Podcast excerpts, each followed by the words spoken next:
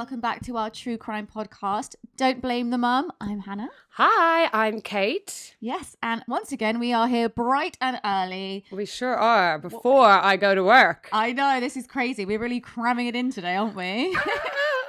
yeah. I mean, I'm just trying to get used to these early morning starts where I have to get out of bed at like seven. I know. Sorry, Hannah. Dragged you out of bed this morning. You know, I need my beauty sleep. Absolutely, I I do. don't I can enough- see see the evidence this morning. I don't think there's enough years for me to catch up on that, to be honest. But anyway, obviously, lovely to see you uh, bright and early. Of course, you, Sean, as well. Um, we've we've got the pleasure of having Sean helping us today. So uh, Yeah. he, he knows how much help we need. Exactly for the usual tech problems every bloody time. exactly.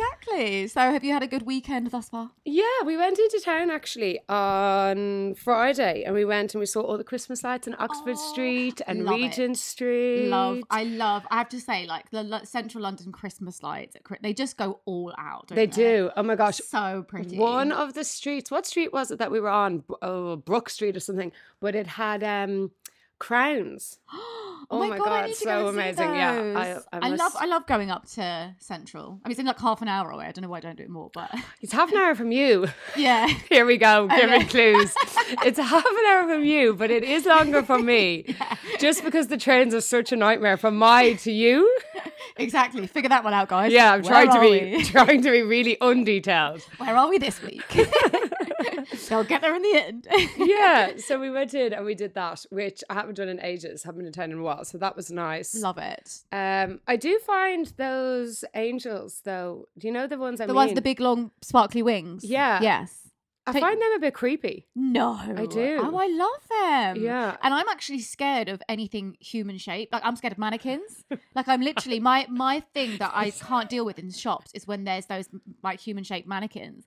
Well, I you would can't have liked that girl that we them. saw in the shop the other day. I thought she was a mannequin, and then she moved. Well, I nearly had a No, heart attack. anything that's like human shaped or like looks human but But doesn't looked- move, it just creeps me out. this girl really had, you know, that real model look where she was very thin. She was extremely pale. Like she was bitch, beautiful, yeah. but in that really unusual way. Yeah. And I thought she was a, ma- a mannequin, and I literally leapt out of my skin. I was like Sean, I thought, I thought she was a mannequin. Wait, was she working there? she was working in like the oh. I won't say what shop actually. That's not no, go on. We like to give away locations. just, just stick with that. I love this poor girl and people going to look at her. Draping their clothes on her. yeah. Oh, Absolutely. dear. no, yeah, I love a bit of London. I love going to the South Bank as well, and also the uh, where's that food market? It's like Borough. Borough Market. Oh my god, I had the nicest um churros there. I haven't That's been there in ages. I really we want to should go. go. Yeah, uh, I'm let's up go for and that. have a little Christmassy jaunt up to uh, Oh my god, a Christmassy jaunt. Christmassy jaunt. I have a yeah. Christmas jaunt We all could the way dress- to Central with We you. dress all Christmassy, like earmuffs, scarves, like I'm wearing now, even though I'm inside. You know, like I'm up for that. everything. Yeah, let's do it. And um, you said you're going to go to Winter Wonderland, right? Is that still on the cards, Mm. or should we give Yeah. them a date so they can Yeah. make sure they're there? Or... well, we're hoping that Sean's niece and his brother and sister can be there as well. So brother and sister, brother and sister-in-law, for want of a better word, can be there as well. So we're kind of trying to work that out. Yeah, that would be nice. Well, after this, um, thanks for asking. I'm uh, yeah, I'm going to walk. No, I just wanted dog. to talk about me today, Yeah. actually. I've got another really boring story for everyone. I'm going to walk Buddy, Satan, and uh, Katie, my sister, is walking Elvis. So uh, that'll be fun because Elvis loves dive bombing Buddy's, Buddy's head. So uh, Oh, great. Bud- Buddy's like 12 and Elvis is just a baby. So he just like, Buddy's always like, help me, mom. like, he's ruining my walk. So I'm going to be doing that for the rest of the day. And then I've got a fundraiser this evening. Oh, nice. I know. What are you going to wear? I literally have no idea. oh, like, do I don't- raid my closet before you go? Um, yeah, actually, I do. Yeah, Thank okay, we'll pick out a few things. yes. That'd be amazing. I don't know. I could either be like a dressy one, so I'm Mm. thinking maybe like dress and like tights and boots because it is freezing, Yeah. or like maybe trousers, blazer, or a cape. Cape. I mean, I I, feel one should always go with the cape in Do you any know what? situation. Me too. I am such a caped crusader. like I love a cape. Honestly, I've got like Do two of them, and so I'm thinking maybe like a cape, trousers, boots. We'll see. Okay. I just don't want to turn up and be like literally way overdressed or underdressed. And everyone be like, "Who is this weird?" girl?" Always better to be overdressed than underdressed, Do you I'd say. think? Oh, yeah. Okay, Because fine. you'll feel like a right dick if you're underdressed. Yeah, no, At least if you're overdressed, you'll be like, well, look, I look great. Yeah. I don't think I've ever been to a fund. Actually, no, I have been to a fundraiser, But yeah, there's going to be canapes and some prosecco. So that Canapes is one of my favorite things. So I know. I love it. Love a. I used to think it was called canaps cute. when I was young. Canaps. Just because you really like your naps. Uh, no, I do. This is very can true. nap? You, I can nap? I do. You know what? I I, would, I won't have a chance to have a nap today, so I'm going to be very grumpy around. 3 You've been eating PM. loads of those can naps. Yeah. So just don't contact me mid afternoon, whatever you do. I won't. I'll be at work. Yeah. Or on your head be it. Oh, all right. But Fair thanks. enough. When you can't nap, I'll be at work. Also, not napping. So on that note, I reckon we should get into our part one of our episode. Let's do it. Yes. So guys, we are on episode 41. And we're going to give you a trigger warning. Yes, we are. Um, trigger warning, guys. This is really horrendous as always. Um, it's you know, of course, about murder, crime, um, infanticide, if you will. You know, familicide, whatever, whatever phrase you want to call it. So just uh, be aware that if you're going to find those subjects hard, turn off now. But please don't keep listening. Yeah, absolutely. Exactly. So, 48 year old Lori Vallow went from being a normal, seemingly loving mother to being known around the world as the Doomsday Mum. Newlywed Lori Vallow then called Daybell after her marriage, along with husband Chad Daybell, has been convicted of murdering her two children, 16 year old Tylee and 7 year old JJ, in the most horrendous way. Weaving a web of lies in order to cover up their crimes, the newlyweds moved from place to place, all the while preaching about zombies and doomsday and living their best life until the law finally caught up to them. So, what went wrong with this seemingly perfect mother to make her commit these truly evil crimes that simply defy the laws of nature? This is Lori Vallow Daybell and Chad Daybell, Part 1. So, Lori Noreen Cox was born on June the 26th, 1973, in Loma Linda, California, to parents Janice and Barry Cox. She also had siblings Alex, Adam, and Summer, and Stacy. But sadly, Stacy died in 1998, aged 31, completely out of the blue, which shocked the whole family. Now, I'm not sure how, uh, what her cause of death was, because it was reported as undetermined everywhere I've looked, so I couldn't really look into that one.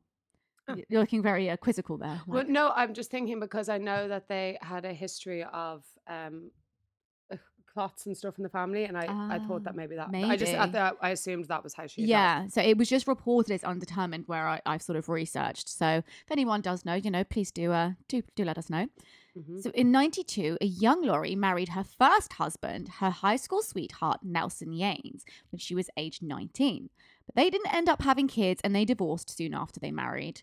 So in October 1995, Lori was aged 22 when she married William LaGioia, and together they had son Colby in 1996 before they divorced in 1998. So by 2001, Laurie was on her third marriage. She's a popular lady, this one. I mean, literally. I mean, can you even? Um, and she married Joseph Anthony Ryan Jr., who actually legally adopted her son Colby. Then they had a biological daughter, Tylee, who was born on September 24th, 2002. Now, Tylee is going to feature hugely in this case as she will later fall victim, sadly, to her mother's evil ways. So, this marriage also didn't work out, and the couple later divorced in 2005. I'm like just stuck on the fact that she's been proposed to three times. I, how many do you reckon she kept all the rings? Uh, I mean, I reckon she did, judging by her character. Abso- I mean, I would to be fair, but absolutely. yes, she and I also 100 would. she hundred percent did, and you know she pawned that You- shit. I think you have to really hate somebody to give the ring back. oh yeah, one hundred percent. And also, if you're actually married, you don't need to give it back legally. It's only if you're engaged. Oh, well, Yeah. good, good to know. Yeah, don't worry, done my research, okay? so after this, Lori, who was a very likable, all-American kind of woman, entered a TV show, The Wheel of Fortune, and she won some money on it, um, to the sum of around seventeen thousand dollars. So things were looking up for her. I actually think it's amazing that she was on Wheel of Fortune. so do I. I mean, find that so interesting. we definitely used to have that program. Here. I don't know if we still do. Do we? I hate game shows, so I don't really. I I I, uh, I don't always watch game shows. I'd have to ask Laurie. She watches loads of game shows, but um, when I have watched them, there's something similar. I Mm. can't remember. I remember they definitely used to be there because I remember I used to watch it with my it mum definitely when I was was. little. Um, but it's kind of cool. Like I would have liked to have done like Jeopardy or something like that. No, I mean, be I want to do the at that. chase. Where they The where they do like so quiz good. questions because some of the them chase. when me and my sisters watch it together we get so competitive, Competitive, it's like yeah. well i won because i got my questions no you didn't i'm more clever than you are and then it's usually me and becca it goes back I'm and forth for a clever while than you are. yeah but to be fair i'm just going to throw this out there last time we did a quiz at christmas becca i did beat you it came down to like the one last question Yeah, but you also thought that you beat me in a quiz, and I yes, disagree. but I did. Oh, no, no, no, no. I definitely was like, actually, no, sorry. Raki said she was surprised at how good I was. Thank you very much. Yeah, that doesn't mean you won. She was just surprised you had any I'm, knowledge. I'm, I'm, pretty, I'm pretty sure I won, but also I beat Becca to the post on the last questions. I was like, yes. So I'm a bit of a quiz master, all right? Just don't ask me any math questions. So that's true. she, so Lori won seventeen thousand dollars. Lucky her. So obviously things were looking up after her many divorces at this point. She's also starting to utilize her good looks, and she competes in the Miss Texas pageant. She was very good looking. See, this thing, I, is, I I was know, but, like- actually, I was just going to say, she was a really attractive woman. She Mm. was. She had like, you know, blonde hair, like blue eyes, nice figure. She was tall, kind of good bone structure. Mm. You know, she was the kind of all American sort of oh, she picture perfect kind of Texas wife, really. all American yeah, look. totally. Yeah, so I can see right. how she sort of went down the pageant route, if you will. So Lori actually said around this time when she was uh, interviewed for one of these pageants, being a good mum is very important to me, and being a good wife and a good worker. She then referred to herself as a ticking time bomb, which is bizarre. Mm. So what exactly did she mean by that? Like, who knows?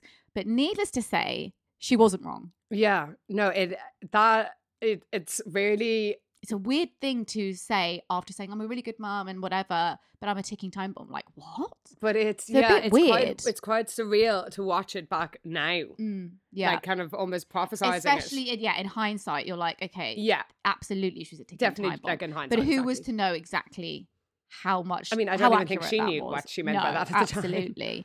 Now, Lori was extremely close to her brother, Alex Cox. They were just as tight as siblings could be. And in 2007, Alex actually attacked her ex husband, Anthony, claiming he'd been abusive to Lori and the children. So Alex was sentenced to jail for this incident.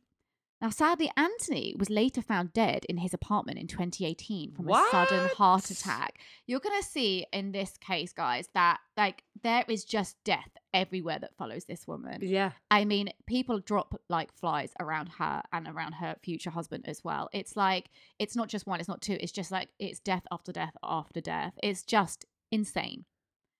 Despite the fact they were divorced, Lori was still listed as his next of kin, and so she was notified first. However, his family was not involved until five weeks later when nobody had claimed his body. So she obviously knew that he had died and she oh, I didn't bother telling them. Chills down my Is that not just the most sickest thing you've ever oh, heard? Oh, she's horrible. horrible. Didn't tell the family. Didn't even tell his You family. don't want to go and deal with exactly it. Tell the family. Exactly. So I'm surprised she was still next of kin if they'd actually divorced. So did, if she was next of kin, did Yeah. she get like life now, insurance or I, something like that? I'm not sure because that I didn't see anything Anything written about that, about okay. that. But she definitely like just left his body in the morgue for five weeks until they they contacted the other next of kin, and that's how the rest of his family found out. So she was obviously just going to leave him there the whole time, which is Oh really really my awful. So in February 2006, Lori met and married Leland Anthony Vallow. He went by the name Charles, clearly because it sounds so much like his other names. Yeah, what? Um, I don't know. it's like when someone's like, "Hey, my name's Robert, but just call me Bob," and I'm like, "What? But that's not even the same name. Why wouldn't I call you Rob?" Yeah. Or like, you know, someone called Richard, and it's like, "Oh, just call me Dick, for short." And I'm like, "But it doesn't sound anything like it." It's like me going, "Hi, my name's Hannah, but just you know what, just call me Babs. It's fine." You know? Do you know what I mean? I will call you Babs. No, please don't. please don't. I sound like I'm about 75. I quite like it, Babs. yeah. So um, her and Charles, which he's, we're going to call him, they fell in love and they got married in Las Vegas, Nevada. Now, Charles, he was a lifelong Catholic when he met Lori, and he consequently converted to the Church of Jesus Christ of Latter day Saints, also known as LDS, to please his new wife. He was a fan of like Austin music, um, University of Texas football, and Austin's outdoor activities. So he was a well rounded, really nice guy. Everyone who knew him, you know, had a lot of respect for him. hmm Charles already had two sons from a previous marriage um, named Cole and Zach. And in 2013, they decided to adopt his grandnephew, Joshua Jackson Vallow, who was known as JJ. Now, JJ was born on May 25th, 2012, and JJ was the biological grandson of Charles's sister, Kay Woodward. Yeah. So just want to clear up that sort of connect family connection. hmm So his parents weren't coping with looking after him, and so they offered to take him in. Charles and Lori offered to take him in as their own son, and the couple later moved with Tylee and JJ and Colby to Kauai, Hawaii. I think you say it Hawaii. I really Kauai, like. Hawaii. Yeah. In late 2014, along with their, you know, um, children, family, yeah. exactly their new family, family of five now, and there they started a small business, and then the family moved back to the mainland sometime in 2016, and then they were living in Arizona by 2018. By the time their lives all start to unravel. Now, I just want to mention that JJ, their adopted son, is also a name that's going to feature heavily throughout this episode, as tragically, this innocent boy, along with his sister Tylee, would also fall victim to his adopted mother's crimes. So now Lori is on to her fourth marriage, and believe it or not, despite them all looking like a happy blended family, it ain't going to be her last marriage. Mm-hmm. This woman is not finished yet. She is literally like Ross from Friends. You know, when he's like, I love I can't be three episode. divorced. Three divorces, three divorces. she is literally like five divorces. like she's obviously got some sort of like world record. This woman. I mean, respect to her. You know. I, but, Actually, no, no respect to her. but my thing is just that, like, I just keep can't get my head around all of these different people proposing. I know it's insane. I just can't get my head around how much bling this woman will have. I know. Seriously, she could start her own bloody shop. literally. So the Vallows apparently seemed like this happy, loving married couple. There was no indication of the utterly tragic crimes that would soon take place.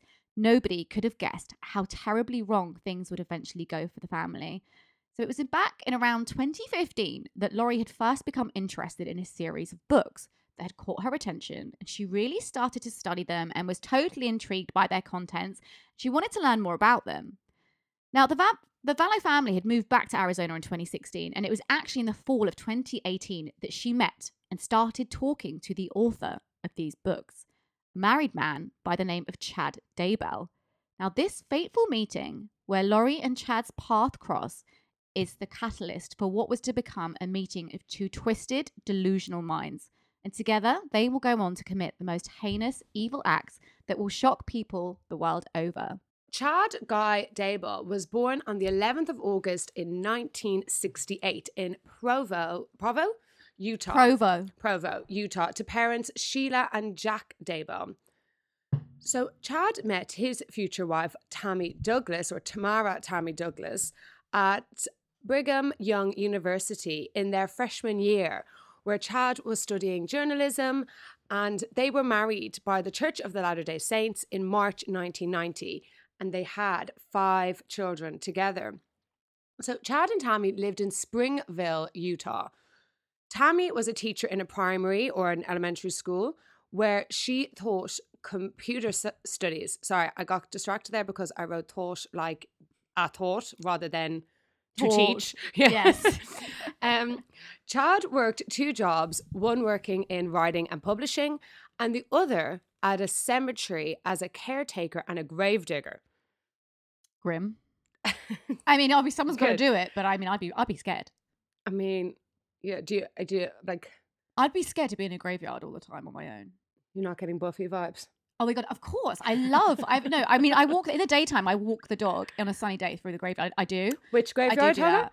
Uh, well, there's one in my mum's house in Witten. Oh, I like to give out other people's location away as well. By the way, guys, there's one in my mum's house that I used to go through. In, in her mum's house. Yes. Fabulous. Yeah, in, in her, in her back garden actually. In the back garden. uh, we'll talk more about that in a separate episode.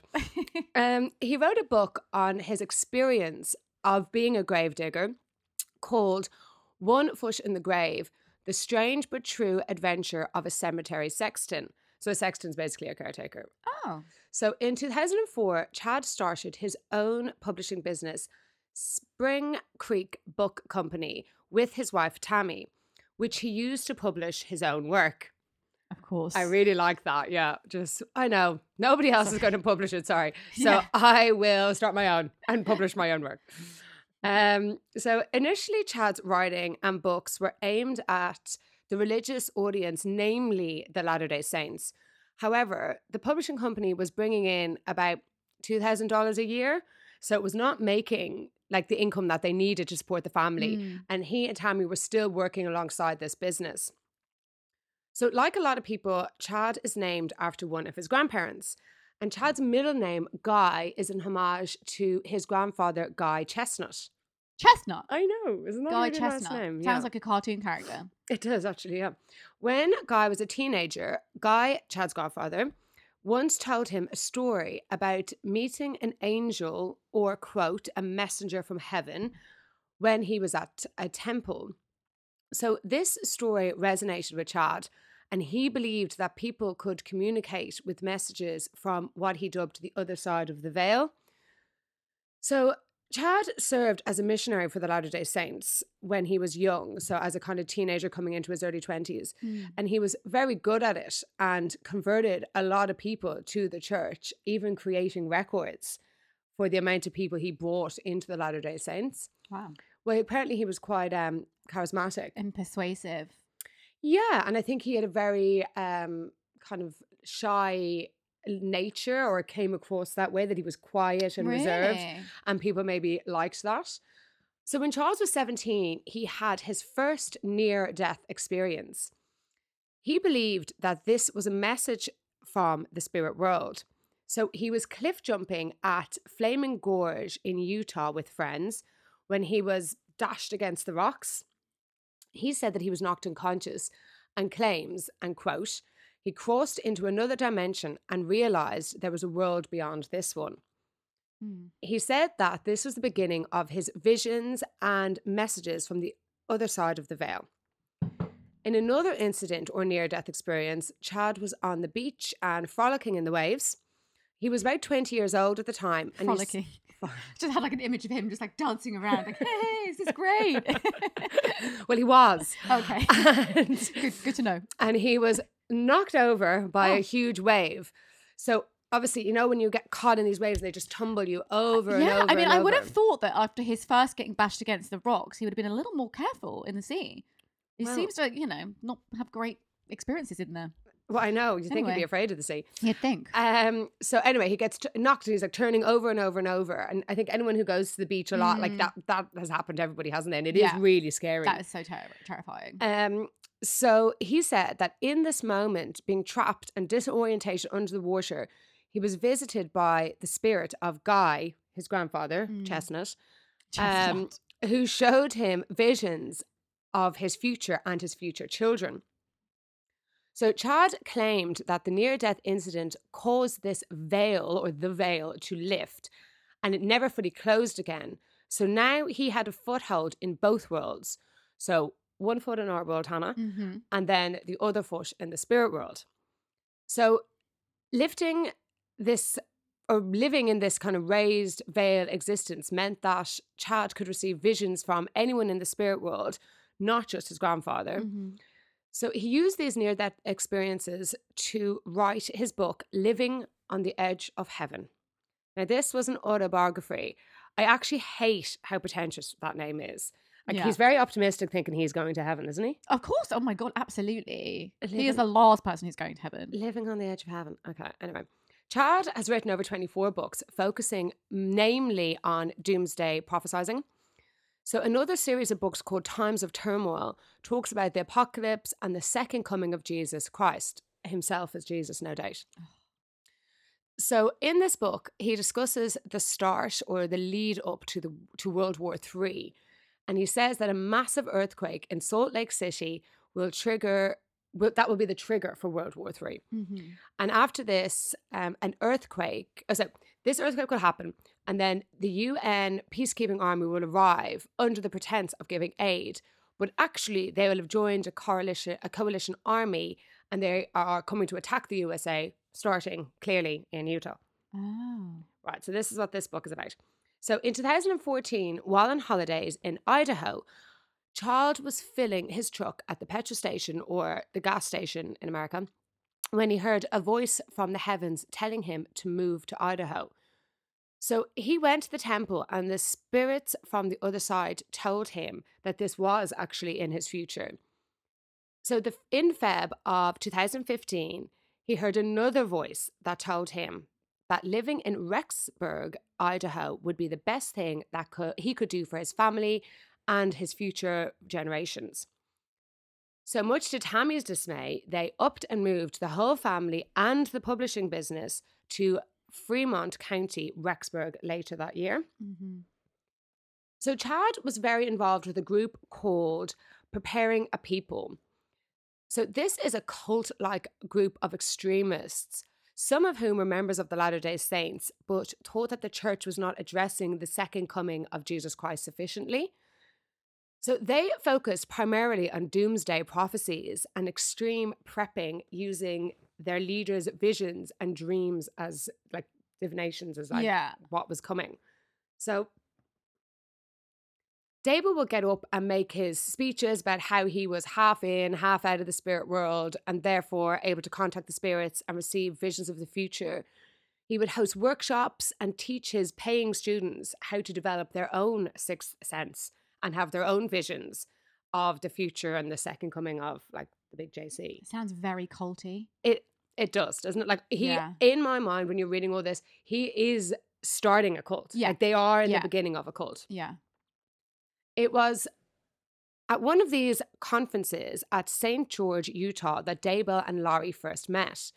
So Lori had been reading Chad's books and they were really resonating with her. She asked her mother, Janice Cox, and her friend Melanie Gibb to go with her to one of his lectures or conferences. Afterwards, he was signing his books and Lori lined up to get his autograph and they struck up a conversation. It was in this first time meeting Lori that he told her that they had been married in multiple previous lifetimes. Of course he did.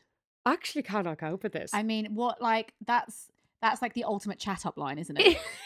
like, well, actually, um, I don't know if I'm your type, but we've definitely been married before, so it's kind of meant to be. yeah. You know, like you might. It's like it's like the the cult version of sliding into one's DMs. yeah. Isn't it? Literally. 100%.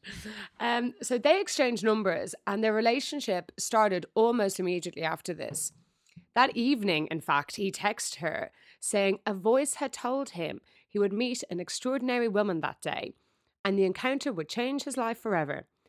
He describes the feeling of touching her hand and his heart beating so fast. It's all very cringeworthy stuff. Like, Mhm. I find this kind of stuff really difficult to swallow. Yeah. I always think it's really, it comes across really disingenuous yes, absolutely. um, and just cringy. I, I can't. I just secondhand embarrassment all over the place. Um, so they both used secret phones to contact each other to try to keep their affair a secret. Lori's friend Melanie Gibb said that Chad told Lori he had created a portal in her wardrobe or her closet, Like Narnia. exactly like Narnia. Wow. Absolutely, the Lion, the Witch, and the Wardrobe. Um, so he had created a Narnia portal in her wardrobe or closet so that the pair of them could interact spiritually through this portal. Like this is mad oh, stuff.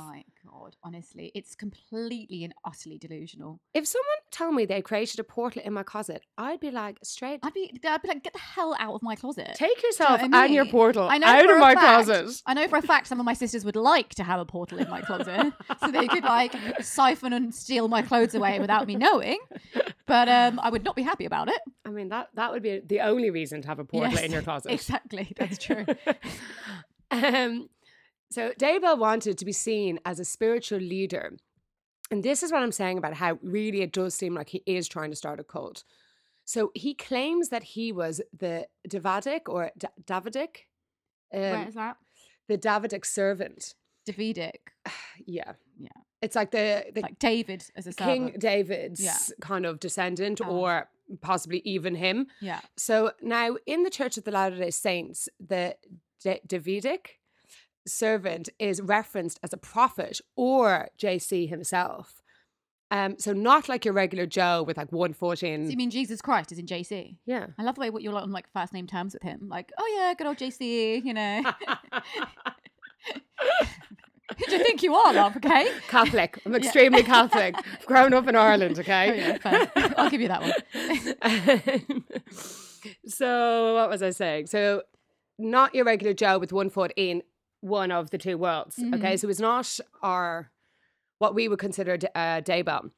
So himself and Vallow were, of course, prominent spiritual figures in many of their past lives.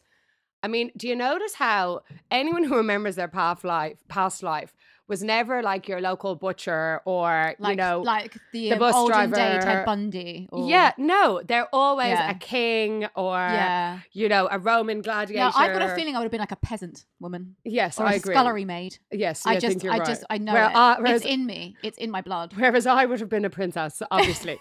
like it's just ridiculous. They're never something normal. You would have been a wench. you would have been the local wench.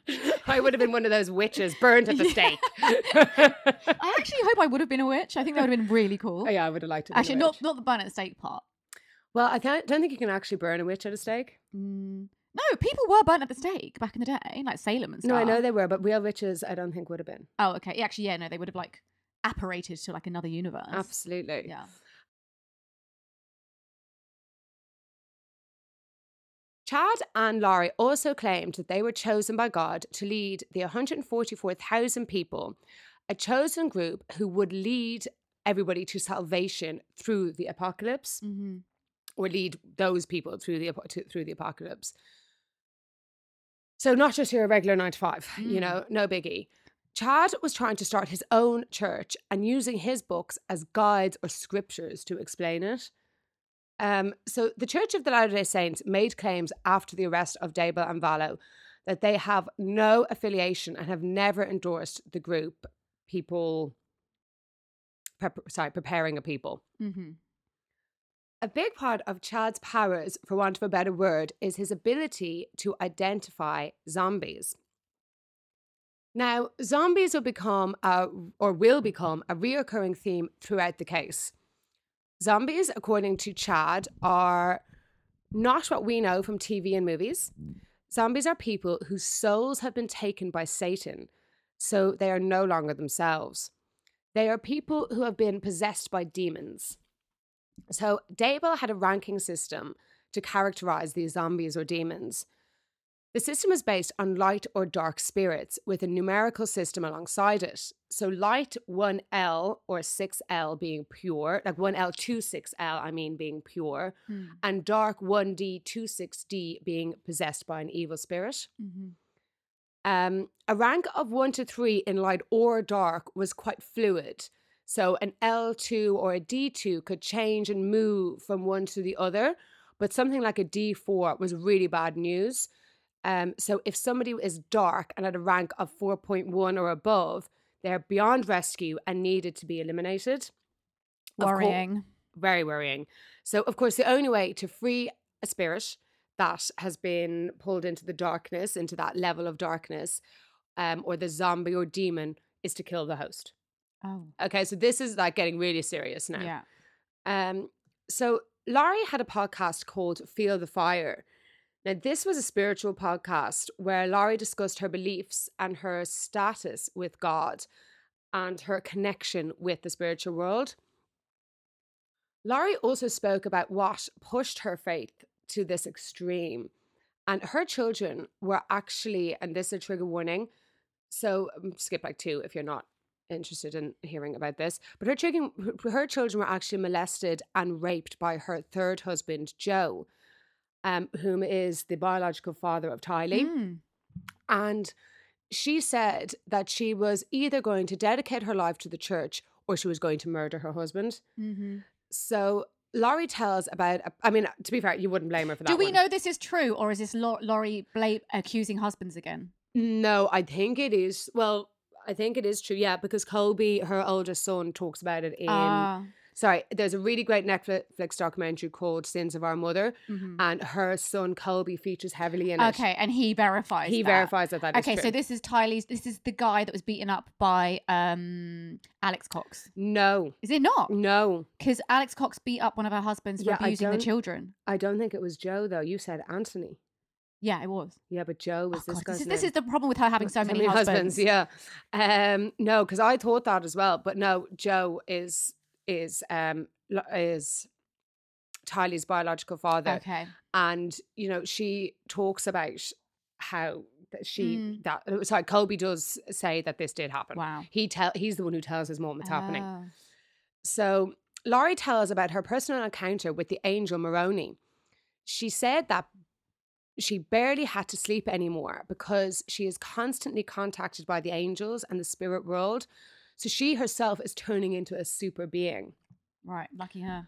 I, isn't it well for some? um, at this time, Lori was buying survival products in bulk. So tinned food, um, life like long life food, Yeah. bags and bags of rice, and you know Mhm. anything that She was will- doomsday prepping. 100% camping equipment, getting really obsessive about this Mhm. end of days.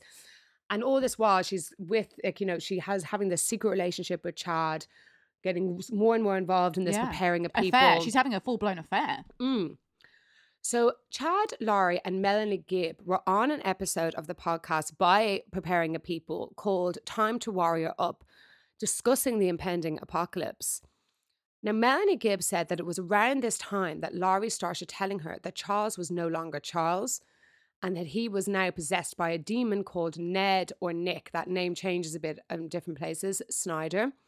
And he was going to die in a car accident. Julie Rowe, who is a member of the Latter day Saints, was an author who was published by the Daybells Book Company. And publishing company, sorry. She claims to have prophetic gifts, and she felt that she had a wonderful connection with Chad because obviously he also had those types of gifts. Of course he did. And they got, and you know, she got on really well with his wife Tammy too. Mm-hmm. Rose says that she began to grow weary of Chad. She didn't like this ranking system that he had from this dark to light spirits. And she thought that it, he was following a dark path and that his whole process was getting dangerous, which she is damn right.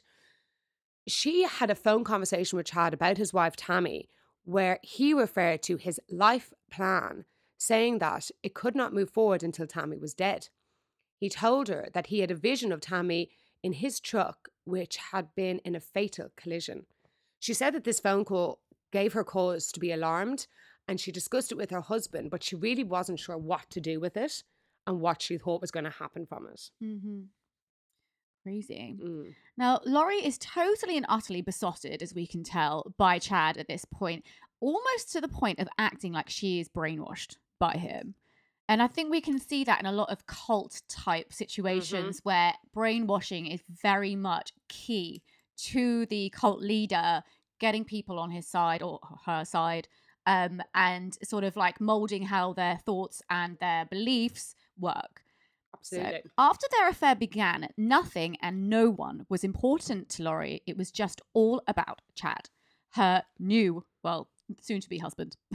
Another one. By February 2019, Lori went to her husband Charles and told him she no longer cares about him or JJ. She told him she was the reincarnated wife of someone called Joseph Smith, and then suddenly, after that, Lori vanishes for 58 days in a row. I mean, there's just so much to unravel there. Yeah. First of all, she doesn't care about JJ anymore, who is No. her adopted, child. Yeah. She doesn't. She's now the the past wife of Joseph, Joseph Smith. And correct Yeah. me if I'm wrong. Joseph Smith is the Latter Day Saint fella, right? Um, sorry, I just had to double check that with uh, Sean in the back there. Yeah. Um, so you know he's really big in. I don't know what you know about Latter Day, Latter Day Nothing. Saints, right? Well, he is like their prophet, basically, isn't he? He's at the so starter she's of saying that, that, she was. Oh, okay. Again, so isn't that funny? She's saying that she was married to him too. Of course, she was. Of course, she is. There anyone she hasn't been married to? I think that she was married to J- Jesus Christ as well. I mean, I'm sure she believes the same thing. so for 58 days, she has disappeared. So that month, Charles has just had enough of her. Like her behavior was really worrying. It was really erratic, and so he decides to file for divorce. Another divorce for her, citing the reason as threats to his life, as well as the theft of $35,000 that Lori had drained from their joint bank account She's a right cheeky little madam, and also she? his truck as well. So apparently she's trying to get everything that she can and take what she can away from this marriage. and I think he was the one with the money. Like he was the Yes, breadwinner. He was, and I think his business is doing pretty well. Mm. So he went to the police with his concerns and he told them Lori believed that she was a god preparing for the end of days. He also said Lori had threatened to murder him on several occasions. So this is really serious stuff. I mean, threats to someone's life is, you know, that is the ultimate, ultimate, well, but you know, scary thing before the actual act itself. yeah. So he even filed for a protective order against Lori at the advice of his very concerned attorney. Now, I'm not surprised because her sudden, almost overnight change in behavior was massively concerning and it was just becoming bizarre. It was like Lori was a completely different person to the woman that he had married. Now, on July 11th, 2019, police in Chandler, Arizona received a call from Lori's brother, Alex Cox. He said that Charles had shot he that he had shot and killed Charles, his brother-in-law, in self-defense. And where is your emergency? It's at uh, 5531 South Four Peaks. I think it's Four Peaks Lane. I'm not sure. I'm sorry, you say you don't know the direction? I don't know the the street name, if it's a lane or court. It's 5531 East, though? Uh, yeah, or south, South. South Four Peaks. 5531 South Four Peaks in Chandler. Is that right? Yes, You need Yes. police or paramedics? uh, both. I'm in police and an ambulance. What's the emergency there? Uh, there was a I got in a fight with my brother-in-law and I shot him in self-defense. Okay, let me get the medics on the phone. And is he hurt or is he alive or Yeah, there's blood. He's he's not moving. how long ago did this happen? Uh, a couple of minutes. Fire department, what is the address of the emergency? 5531 South Four Peaks. And is that a house in Chandler? Yes. And your phone number, please? 480 351 9120. And just repeat the address to confirm it. 5531 South Four Peaks. And what is the emergency? Uh, I I shot my brother-in-law Okay, what part of his body is injured? uh, in the chest. I'm sorry, where? In the chest, Okay, is he awake and responsive or unconscious? unconscious. Okay, is he breathing? I can't tell. Okay, are you wanting? Are you willing to go over to him and check? Sure, Okay, do you just let me know if you see his chest going up and down? How old is he? it's not moving. He's 60. Okay, and are you wanting to start CPR? No, I don't know how to do that.